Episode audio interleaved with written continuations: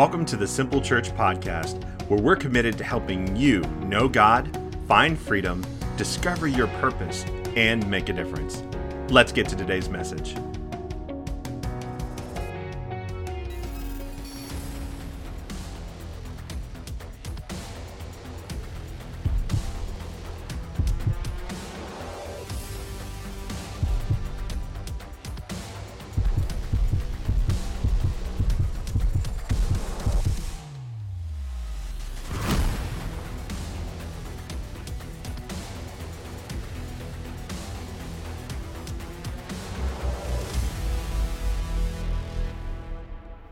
Good morning, everybody. Welcome to Simple Church. My name is Aaron. I'm the lead pastor here. I want to thank you so much for being with us today. I also want to take a moment uh, to greet all those of you that are checking in online this morning. Thanks for being with us. Come on, guys. Can we greet one another and let each other know, hey, we're glad you're here today? Yeah. We're glad to be in the house of the Lord, and I am glad to be with you guys today. Uh, it is a super cool day. We are starting a brand new series, but before I get into that and what we're talking about, I want to share a couple things with you. Uh, first is we've got some events and some stuff coming up that you're not going to want to miss. First, next Sunday, start, uh, we have uh, baptism. If you haven't been baptized yet, mark a connection card, which are found in the seat back in front of you. Also, if you're a first time guest with us, or maybe you've been hanging out for a while and you haven't identified yourself yet, you can use that Connect card, fill it out, and drop off a completed card at the Connect Center after service today. I've got a gift I'd love to give you, and I'd love to meet you and shake your hand as well. We'd love to, to welcome you to our family and be part of your spiritual journey. But you can also mark on there, hey, I'd like to to get baptized as well. And next Sunday, we'll, we'll be uh, doing some baptisms right here in the tank. Also, next Sunday starts uh, step one of the growth track. So if you've been hanging out with us for some time and you want to know really what is our church all about, what, is, what does membership look like, uh, what, what, why am I here on this earth, what has God made me for, growth track, track answers all those questions, and they're held directly after service they start step one starts on the first sunday of the month and so uh, it happens right over here in our little makeshift uh, conference room after service. So we'd love to have you join us. Today is step four so if you've been on that journey uh, they're wrapping up the, the four steps of the growth track. But want to invite you to make a plan to join us next sunday if you haven't yet. It's step one is a, is a great time to jump in. Also uh, may is a busy month for us. Uh, may we have mother's day and so i want to encourage you that, uh, that you may have other options as to where to go to church on Sunday with your mom. But uh, if you come here on Sunday, all the moms get a treat. Uh, for the last nine years, we have given every mom a plate of chocolate covered strawberries. Anybody like chocolate? Anybody like strawberries? Put your hands together. Anybody like that? Yes, okay, yeah, oh, okay. So uh, we have all those, but we also are going to be giving away a spa package day to one lucky mom. Yes, you must be present to win. And so if you have a cho- choice as to where to take your mom for, for Mother's Day service, come here, come here. She may win big at uh, a Kenneth's Salon uh, spa package, right? Yeah, it's a nice, it's a nice deal. So uh, we'll be doing that. That is May 8th is Mother's Day. And then I'm super excited on May 22nd, uh, we are turning nine years old, Simple Church. It'll be our birthday, yeah. And so every year uh, in the past, we've done our birthday shindig. When the pandemic hit, we tried to do that online. That was not so much fun uh, because we, we saw all of you on Zoom screens. And uh, that was 2020, 2021. Uh, we, did, we, we didn't even have a party. We just gave you treats as you walked out the door. But we're back. We've got our own building, and um, it'll be May 22nd, 6 p.m. So it'll be in the evening. It'll be here, and uh, we, we, there'll be some cake.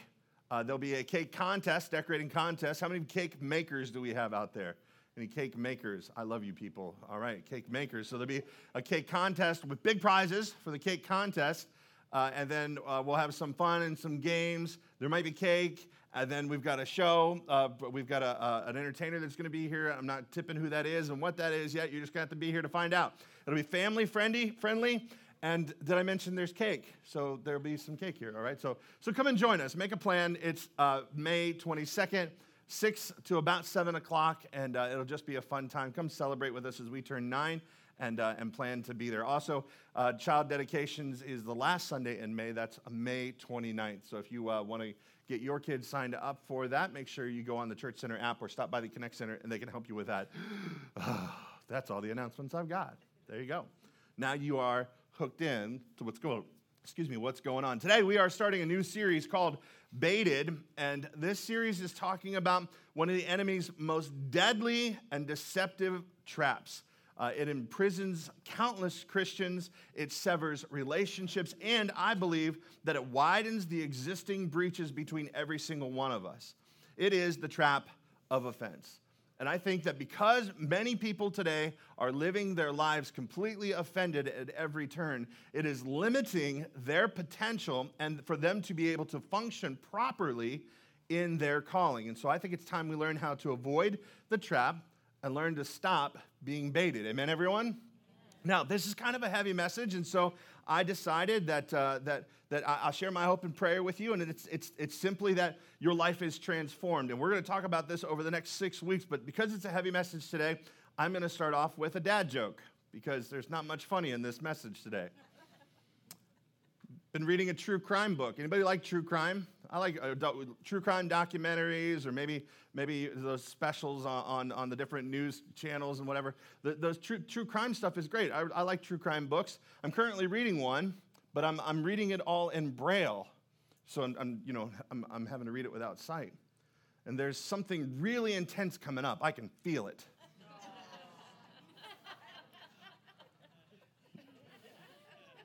If that offends your sense of humor, boy, do I have a series for you because we're talking about offense today, all right? So.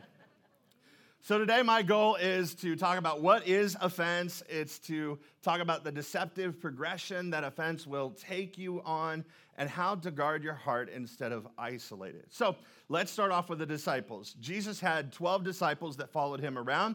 Jesus walked this earth for 30 years. He started his earthly ministry about the age of 30 and, and did and was, was preaching and going around doing good for three years. And during those three years, he had 12 guys that followed him really close. And then there was some, some women and then a larger crowd of people that followed him. But he had these 12 guys that were his close guys, the ones that he was training up and raising up uh, to carry on the mission after he left. And while they were with him, they saw some crazy stuff.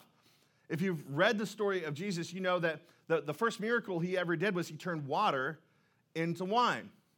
They saw deaf people get their hearing back. They saw blinded eyes open. They saw Jesus walk on water, and moments later, they saw Peter walking on the water, right? They saw uh, storms that, by the way, these were seasoned fishermen. They were used to the waves and the water being rough, but they saw storms that made even them, professional fishermen, nervous, calmed with just a word. They saw miracles. They saw lame people who had never walked in their entire lives pick up their mats and walk. They saw lepers made whole. Now, the reason that's a big deal is because leprosy is a disease of the skin and it eats away. And what happens is your extremities, your digits, it tends to affect them and your digits begin to fall off. So you can lose your fingers, lose your nose and your ears, those are extremities. And the Bible says that the lepers were not just healed, which means the leprosy was gone, but that they were made whole, which means noses and ears and stuff were growing back. That's crazy. They saw all kinds of miracles. They saw demons exorcised from people. They saw the dead come back to life. They saw Jesus predict what would happen in the future. Like, hey, I need a donkey. Go into town, you'll find one tied up, and take it. If anybody says anything, just tell them it's for the Lord. Okay, that makes sense. So the disciples go into town, they find the donkey just like Jesus said. They untie it, somebody stops them just like Jesus said. And they're like, it's for the Lord. And they're like, oh, yeah, sure, have it, just like Jesus said. That happened multiple times in multiple different ways. They saw some crazy stuff. In fact, Jesus sends out the 12 in pairs and says, hey, go tell, tell everybody that the, that the kingdom of God's at hand. Do miracles, cast out devils, do good stuff. And they go out and they do it and they come back celebrating that people were healed and that they cast out demons and, and they had no doubts about doing that. But what shook their faith, what caused the disciples to say, hey, we're going to need some help, was this verse that happens in Luke 17, verse 3. Jesus said, If your brother sins against you, how many of you guys have had a brother sin against you before? And that, that brother, by the way, means another, another Christian, right? That's a terminology for somebody in the faith.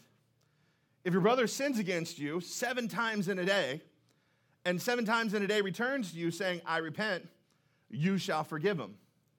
And this is where the, the disciples need some help. They said, Lord, increase our faith.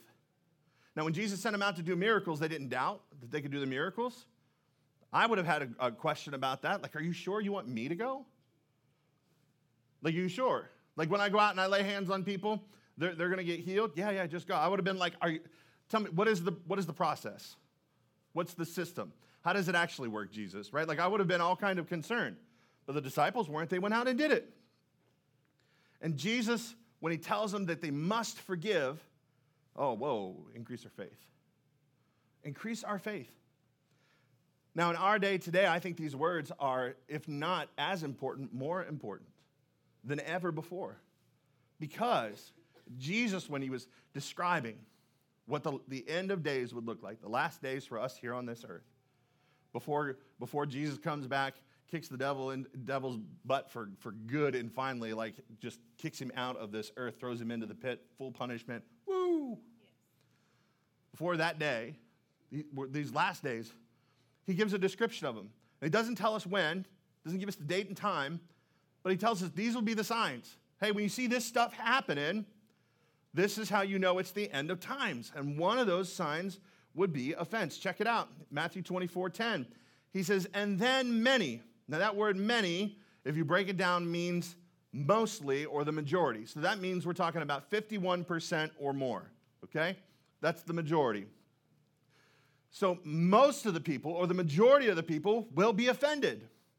They will betray one another and they'll hate one another. So there's a progression here, right? An offended person, someone who, is, who has been hurt, they will eventually betray, and betrayal undealt with will lead to hatred. That's the process that Jesus said would happen. How do we know that to be true? I'm glad you asked.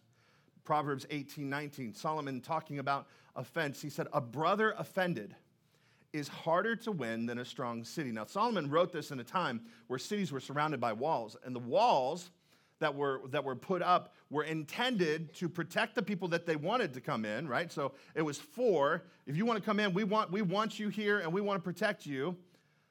And then it was to keep out those that they didn't want in. It was, they were surrounded by these walls.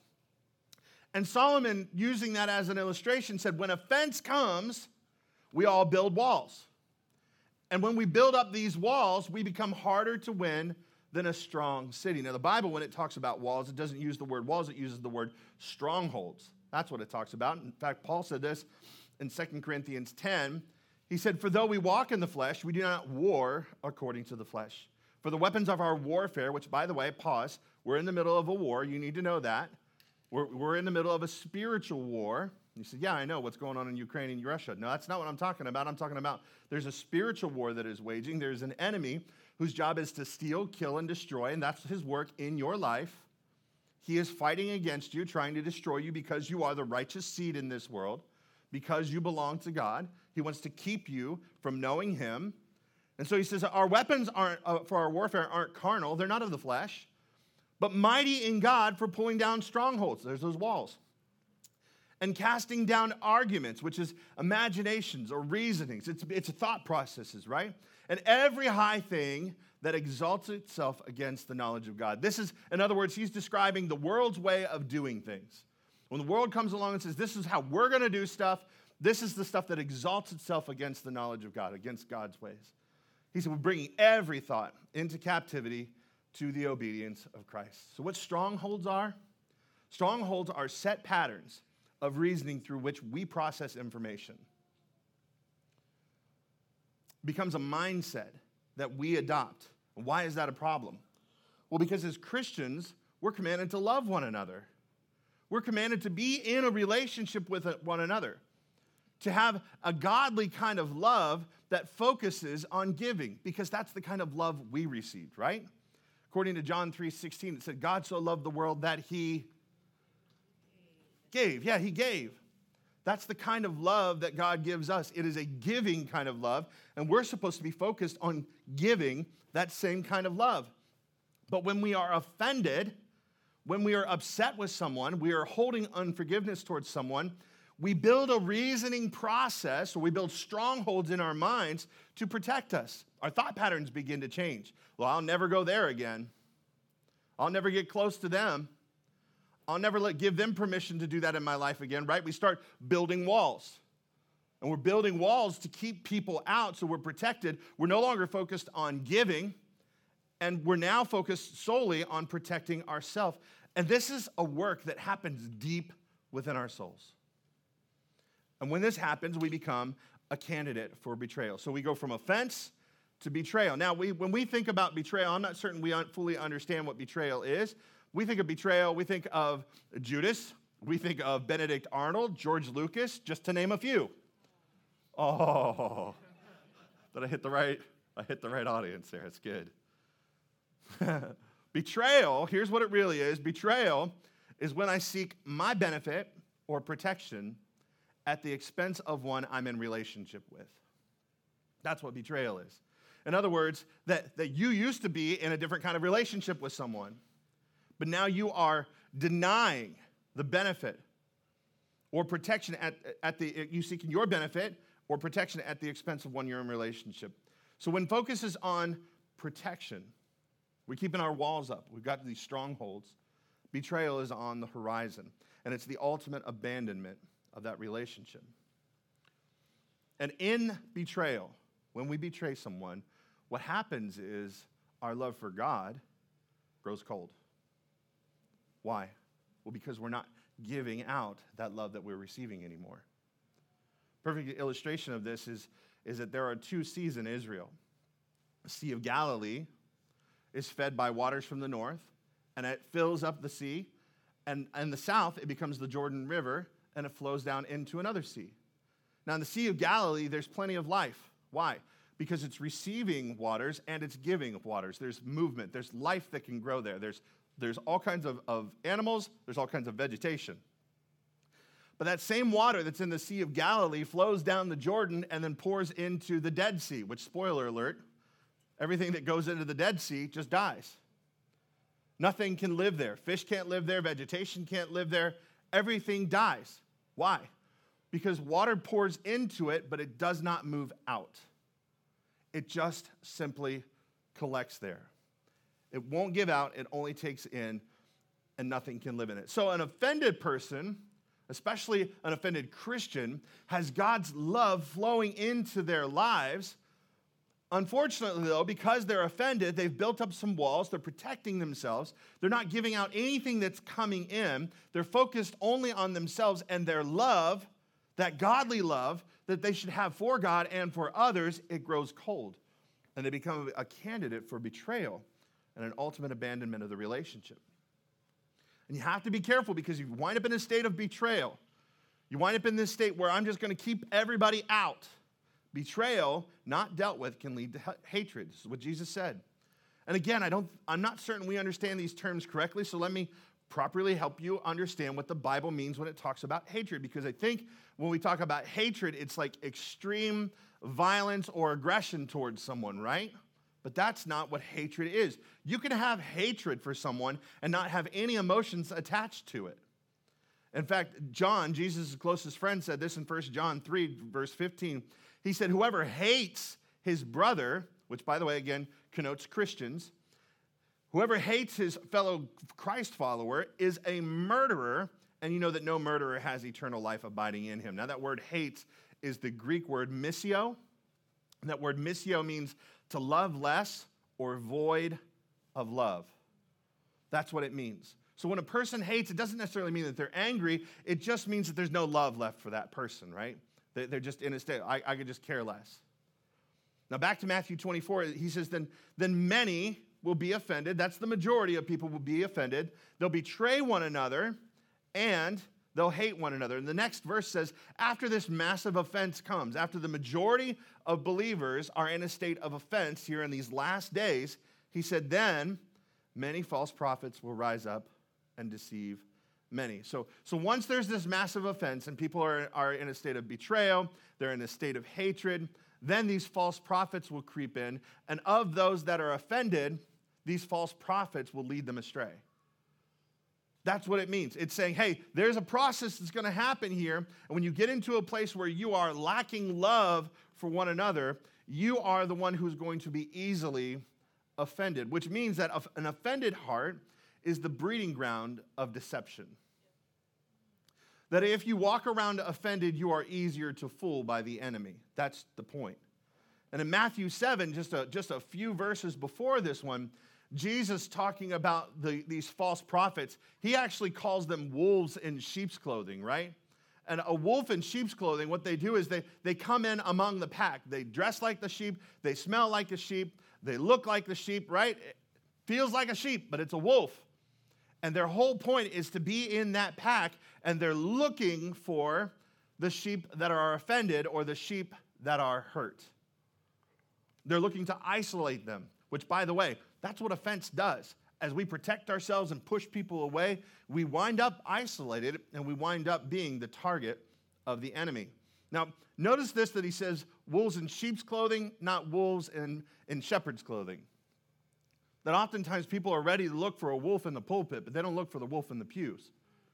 But that's not what this verse says. It doesn't say that it's always here. I'm not saying it can't be here in the pulpit. What I'm saying is that more often than not, the person that's going to lead you astray is possibly sitting right next to you. That's what, that's what the Bible says.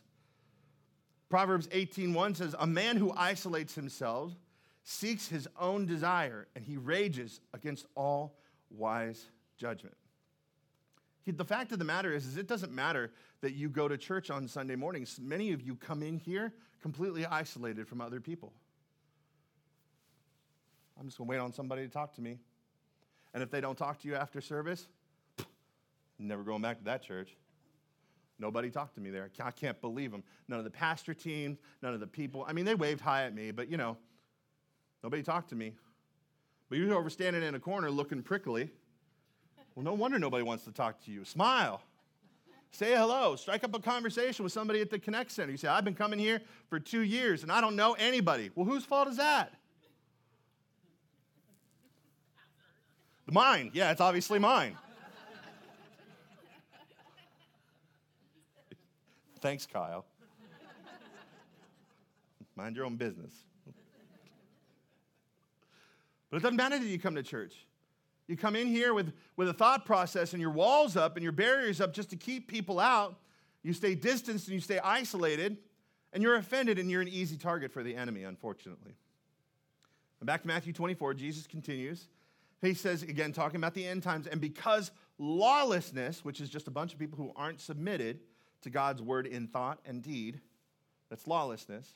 They just refuse to, to be submitted in thought and deed to God's ways lawlessness will abound.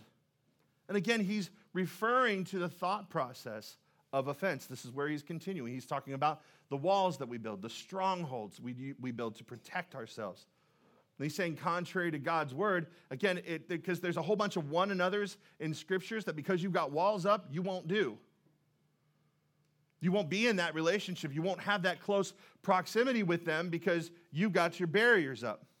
And those walls end up tormenting us instead of protecting us because we're by ourselves. And Jesus said lawlessness was going to abound. He said lots, lots of it in the last days. And I think it's true today. We're offended over everything, aren't we? We're offended easily. We're looking for opportunities. Every time we get on to Facebook, we're looking for an opportunity to be offended by somebody. We're looking for opportunities to be offended on Instagram. We're looking for somebody's political views to offend us.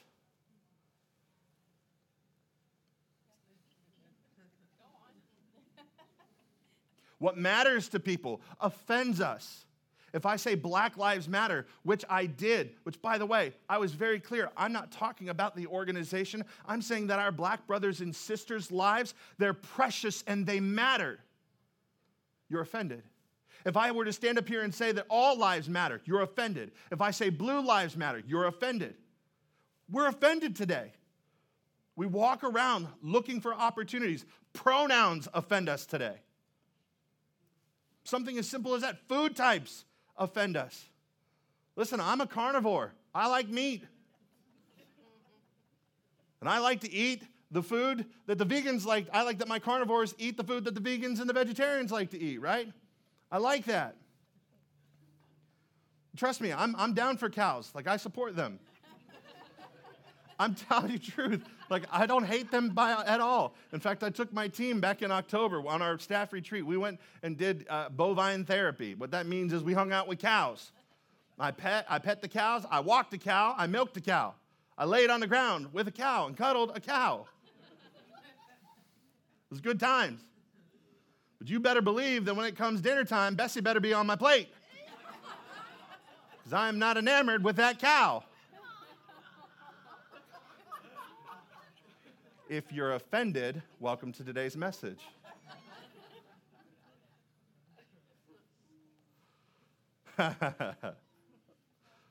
Lawlessness abounds.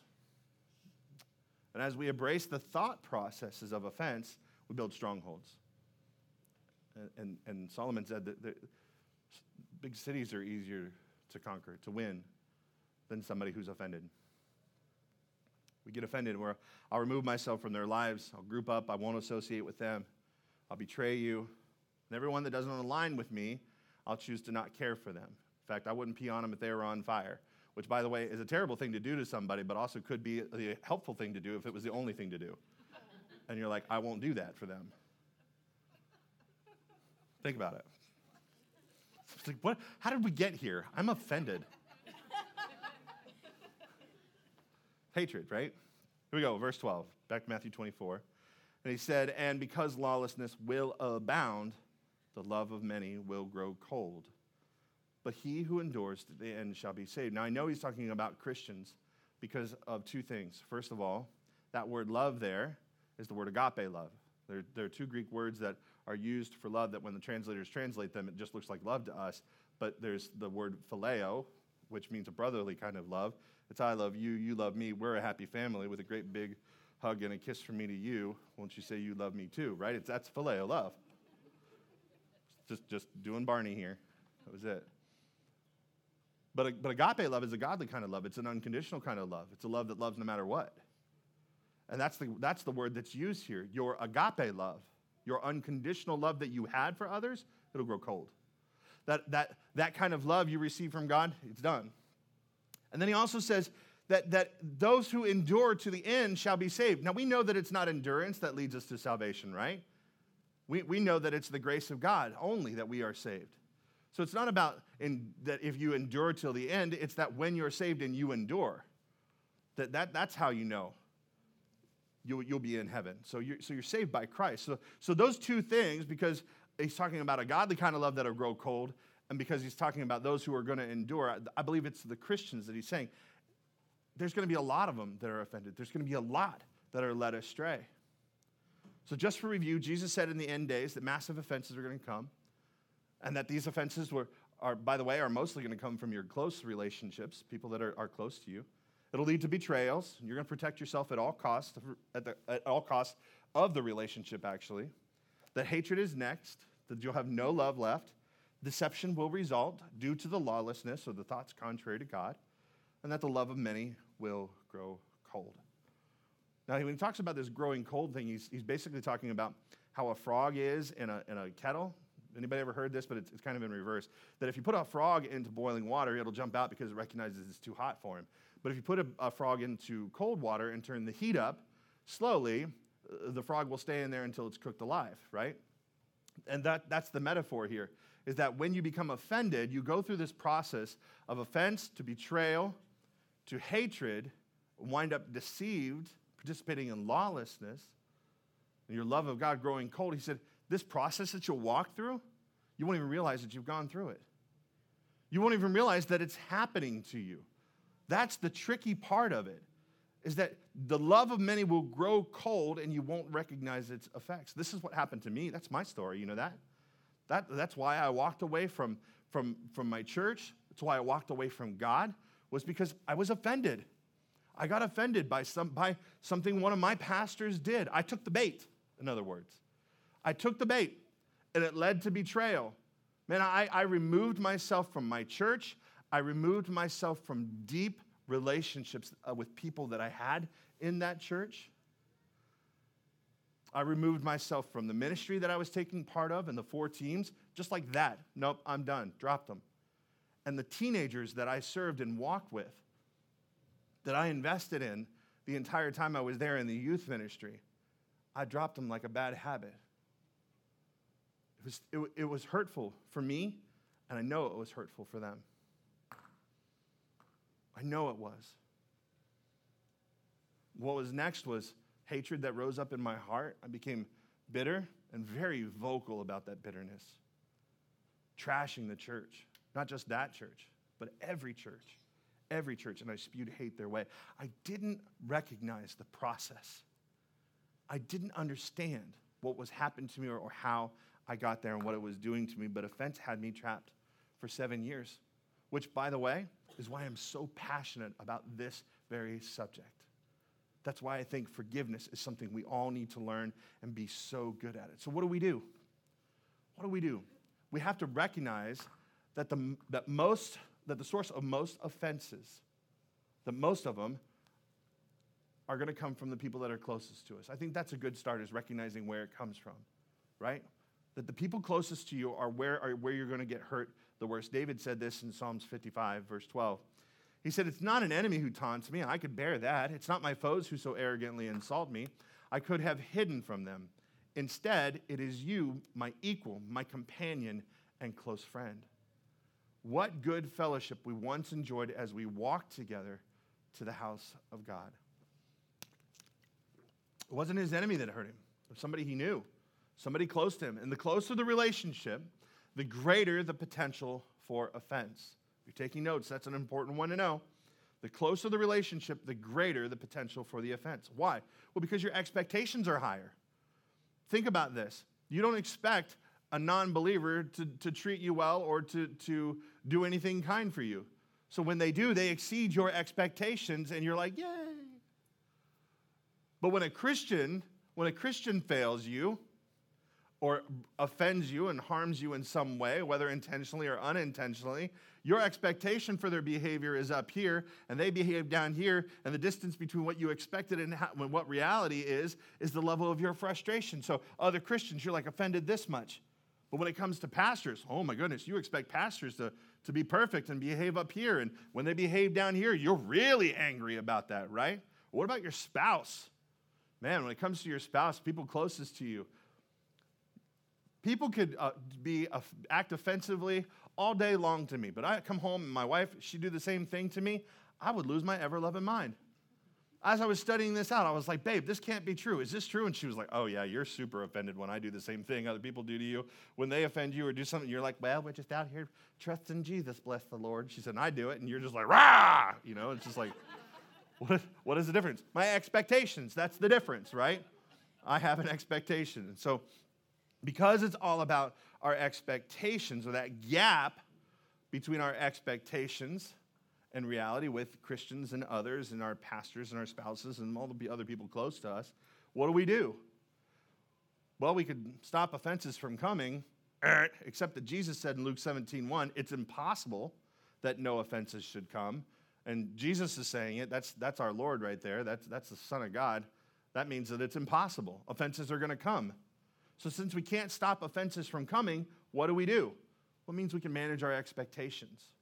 It means that we can, we can shift those expectations. If you're alive, offenses are coming. It's what you do with those offenses that determine your future. Around here, we have a leadership principle that we've adopted. It's called E plus R equals O. Has anybody ever heard of this before? Yeah, all right. So E is the event. Pay attention to the math. It's the event. That's the offense, right? E. Plus R, which is our response, equals the outcome.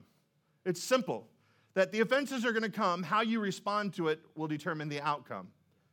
So, so, since you can't keep offenses from coming, you can manage your response to that offense when it shows up, and it'll change the outcome entirely.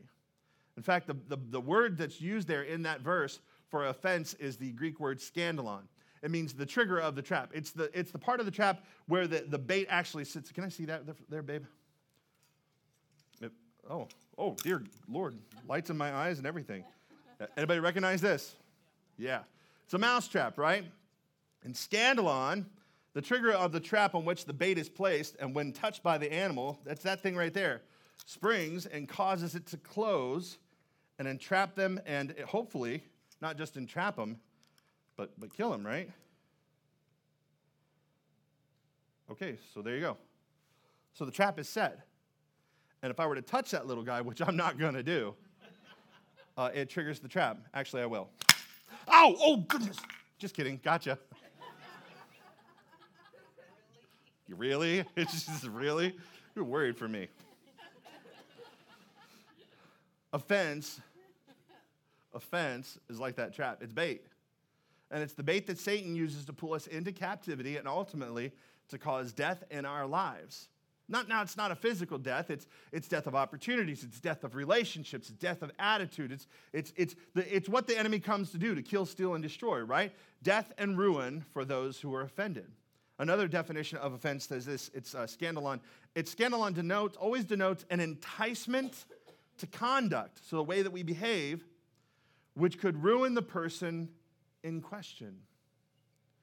Hebrews 12, 25 talks about it this way. He says, Look after each other so that none of you fa- fails to receive the grace of God. What's the grace of God?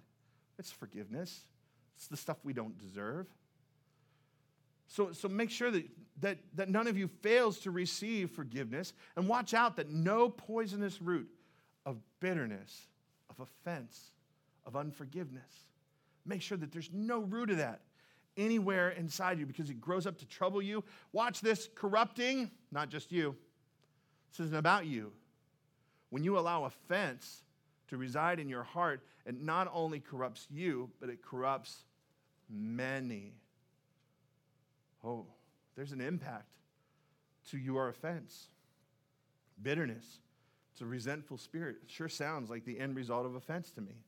And it's dangerous. And most people just don't know that they're offended in the first place.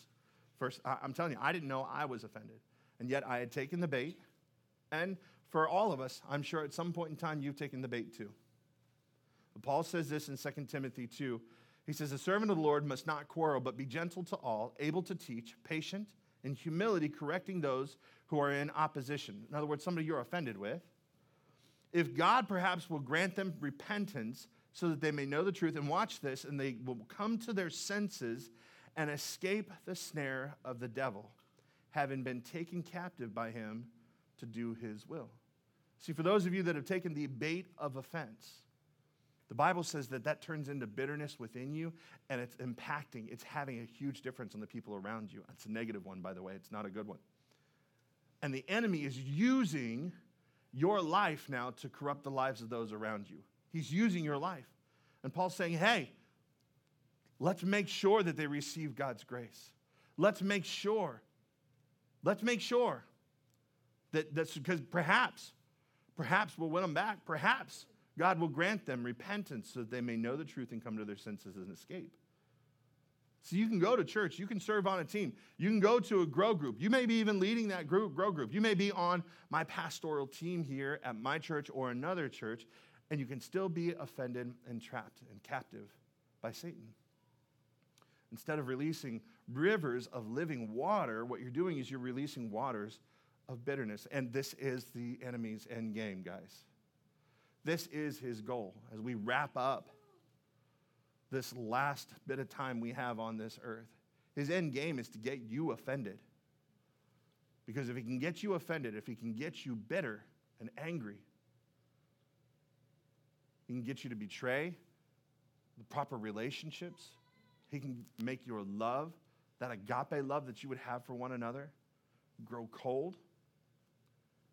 And he'll destroy God's church from within it. That's his goal. So we have to be wise to the enemy's methods. We have to be wise and aware that there is a bait that he's putting out there, and it's offense. And we have to choose to live a life unoffended. You know, for me, my story as it, as it began to change and shift to where I found healing and wholeness, it started with one thing forgiveness. And I know that's, that's, that, that's a really strong word for a lot of us because we push back on it like, ah, Aaron, you don't understand to forgive, forgiving somebody, they don't deserve it. You're right. What they did wasn't okay to me. You're right. Forgiveness is not about those things because we don't deserve forgiveness. If we're about getting what we deserve, well, we deserve judgment. We deserve punishment. We deserve hell. We don't deserve to live a full and fulfilled life because of our sins. And yet, we are recipients of God's grace. We are recipients of His love, His forgiveness. He gives it to us unconditionally. And He calls us to give it to others unconditionally as well. For some of us, we've got some deep wounds and some deep hurts. And I don't think that forgiveness is just a moment. Sometimes I think it's a journey. But my call today is to do what I did get on a journey. I began with a prayer in that time because I had so many offenses I was holding. And I began on a journey of God, help me. I want to forgive, but I can't, and I need your help. And that's where I started. And some of you, that's, that needs to be your prayer today.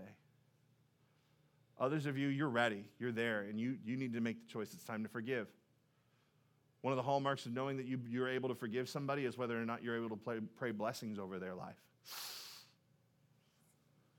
That's tough. That's true. It's awful quiet in here. Nobody is shouting me down and amening me today. That's all right. I know we're touching on a, on a sore spot. The thing is, is when my hatred encountered the love of God, everything changed. And you can encounter that love too. You, you can have that. My heart began to soften week by week, and I found freedom. And maybe that's your story here today. Maybe you walked into this church angry, bitter, offended. Maybe I've done something that offended you. Maybe, maybe one of our greeters or somebody did something to offend you already this morning. Maybe your spouse did something to offend you. I'm not sure. But you've walked in today carrying either a heavy offense or even a light offense. An offense is an offense is an offense. Like big or small, let it go. Let it go. Choose to forgive. I'm not trying to oversimplify it. I'm just trying to tell you that God's ways are better. Amen? Amen? They are better. It's time to forgive all those who have offended you. And that's my prayer for you. That's my hope for you. Is that you will learn to live a life being unoffendable. The choice is yours. And the invitation is always here for all Jesus has for you. So let's pray. Father, I've done what you asked me to do. I've shared this message. I've I've done my best to, to show them what you said. And Holy Spirit, I ask you now to do the work that you do. This is an invitation. And I know today that many people are going to accept it. My prayer is, is that you reveal in people's hearts that there's offense deep within them. I know I didn't know I was offended until I started hearing your word preached.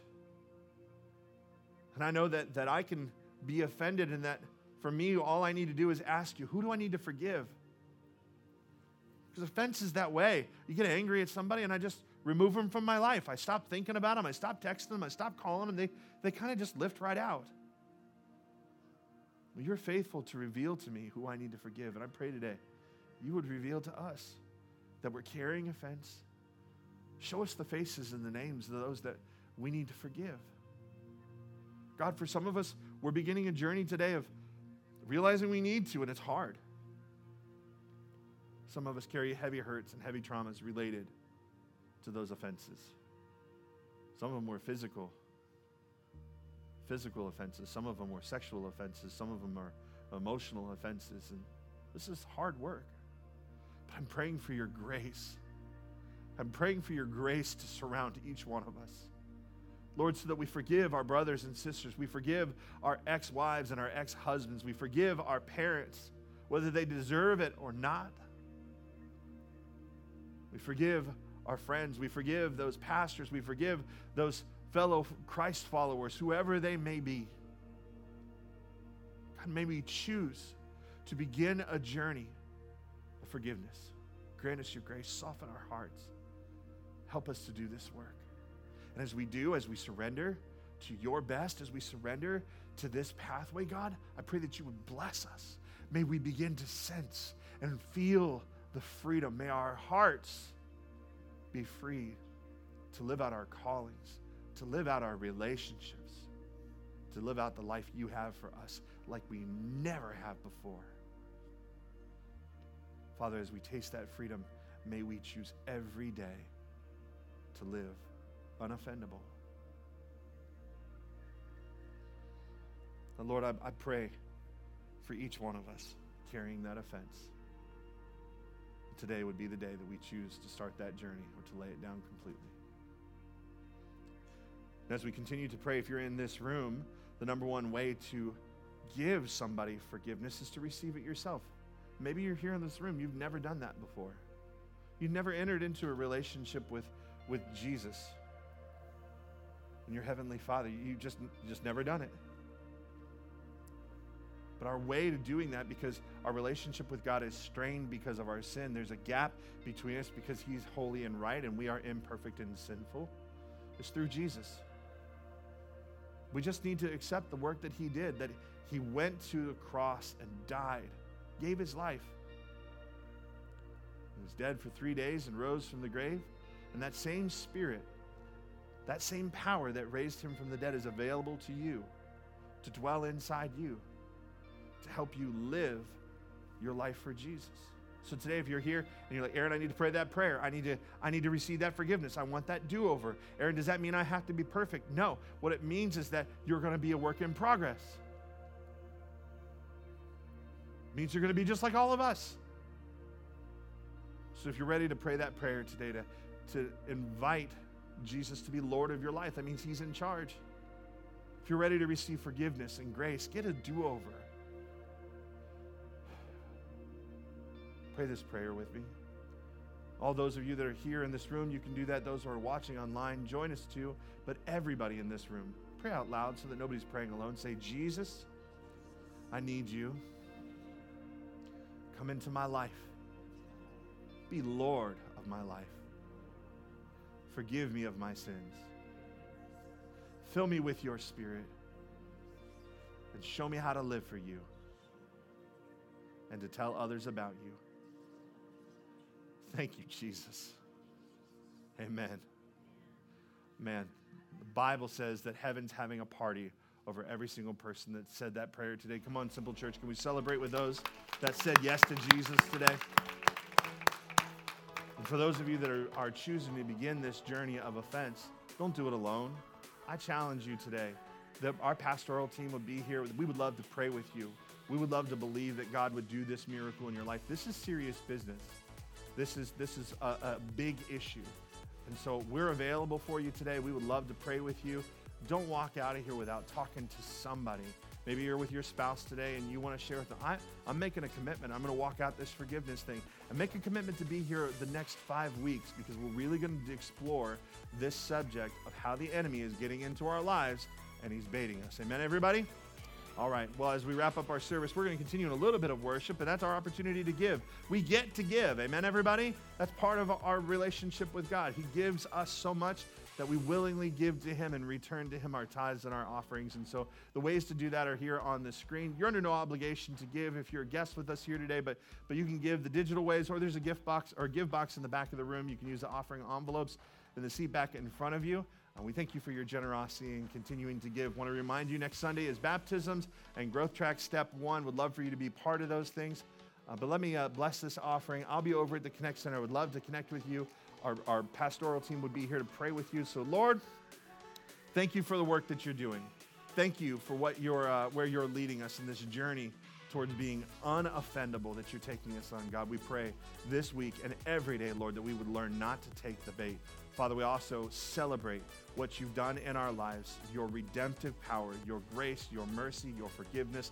Lord, it is the reason why we're here, and it is the reason why we give of our finances to you. We are happy to do it, and we bless your name and thank you for all you've done for us. Lord, help us to reach more people with every dollar that is given. In Jesus' name we pray. And everybody said, Amen. God bless you guys. We'll see you back here next week.